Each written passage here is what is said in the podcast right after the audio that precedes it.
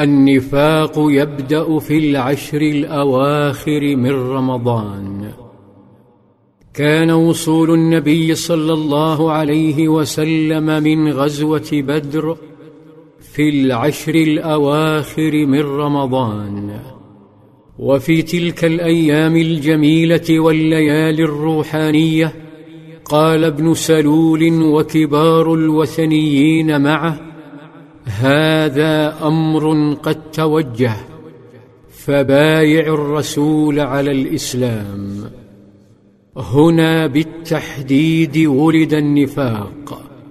حالة سيعاني المجتمع المسلم منها كثيرا.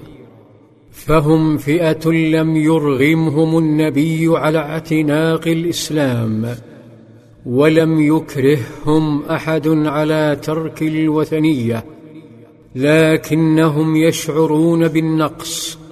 كلما توجه رجل أو امرأة إلى المسجد كلما سمعوا ذكر الله والقرآن كلما نظروا إلى من يتوضأ للصلاة أو يغتسل للجمعة يشعرون بالنقص. كلما رأوا هذا التكافل والترابط بين أفراد مجتمع من شتى القبائل والأعراق والألوان بينما عجزت ثقافة المنافقين عن إغماد السيوف بين أبناء العم مئات السنوات من أجل كلمة أو بعير أو مزحة ثقيلة. يأتي هذا النبي الكريم فيقدم دولة منظمة ومجتمعا متحضرا يصحو مع الفجر على ذكر الله ويغمض عينيه ليلا على ذكر الله. يشعر المنافقون بالفزع عند كل أذان ويتمنون لو خنقوا بلالا.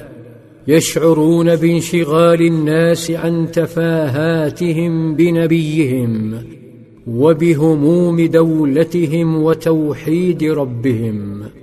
لم تعد المدينة هي منتهى طموحهم ولا القبيلة آخر همومهم.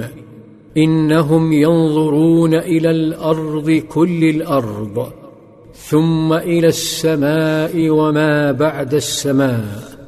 يا له من فارق في الاهتمام والطموح صنعه القرآن.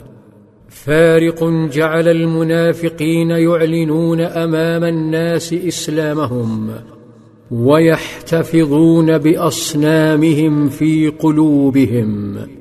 يمشون إلى المساجد ولو دون وضوء. يذكرون الله ويقرؤون القرآن على مضض. حالة نفسية وفصام لا يخرجهم منه إلا الخمر. وهم يرون قريشا تدفع المال لدولة الإسلام. ها هو أحد الوثنيين يسلم شيئا لنبي الله. يأخذه صلى الله عليه وسلم فيخفق قلبه وتطوف به الذكريات. إنها قلادة خديجة الحبيبة التي زفت بها زينب إلى ابن خالتها أبي العاص بن الربيع.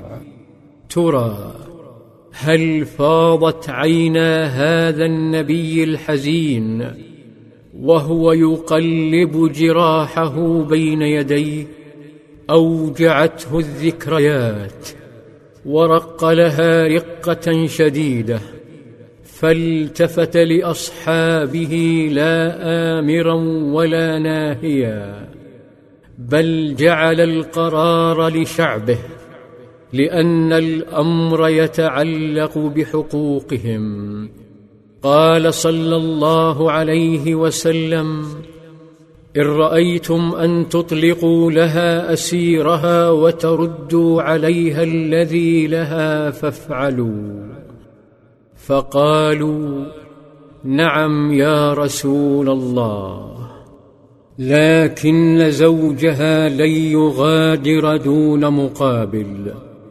فقد أخذه صلى الله عليه وسلم قبل إطلاقه ولم يتركه لم يتركه حتى وعده وعدا أثقل عليه من الأسر.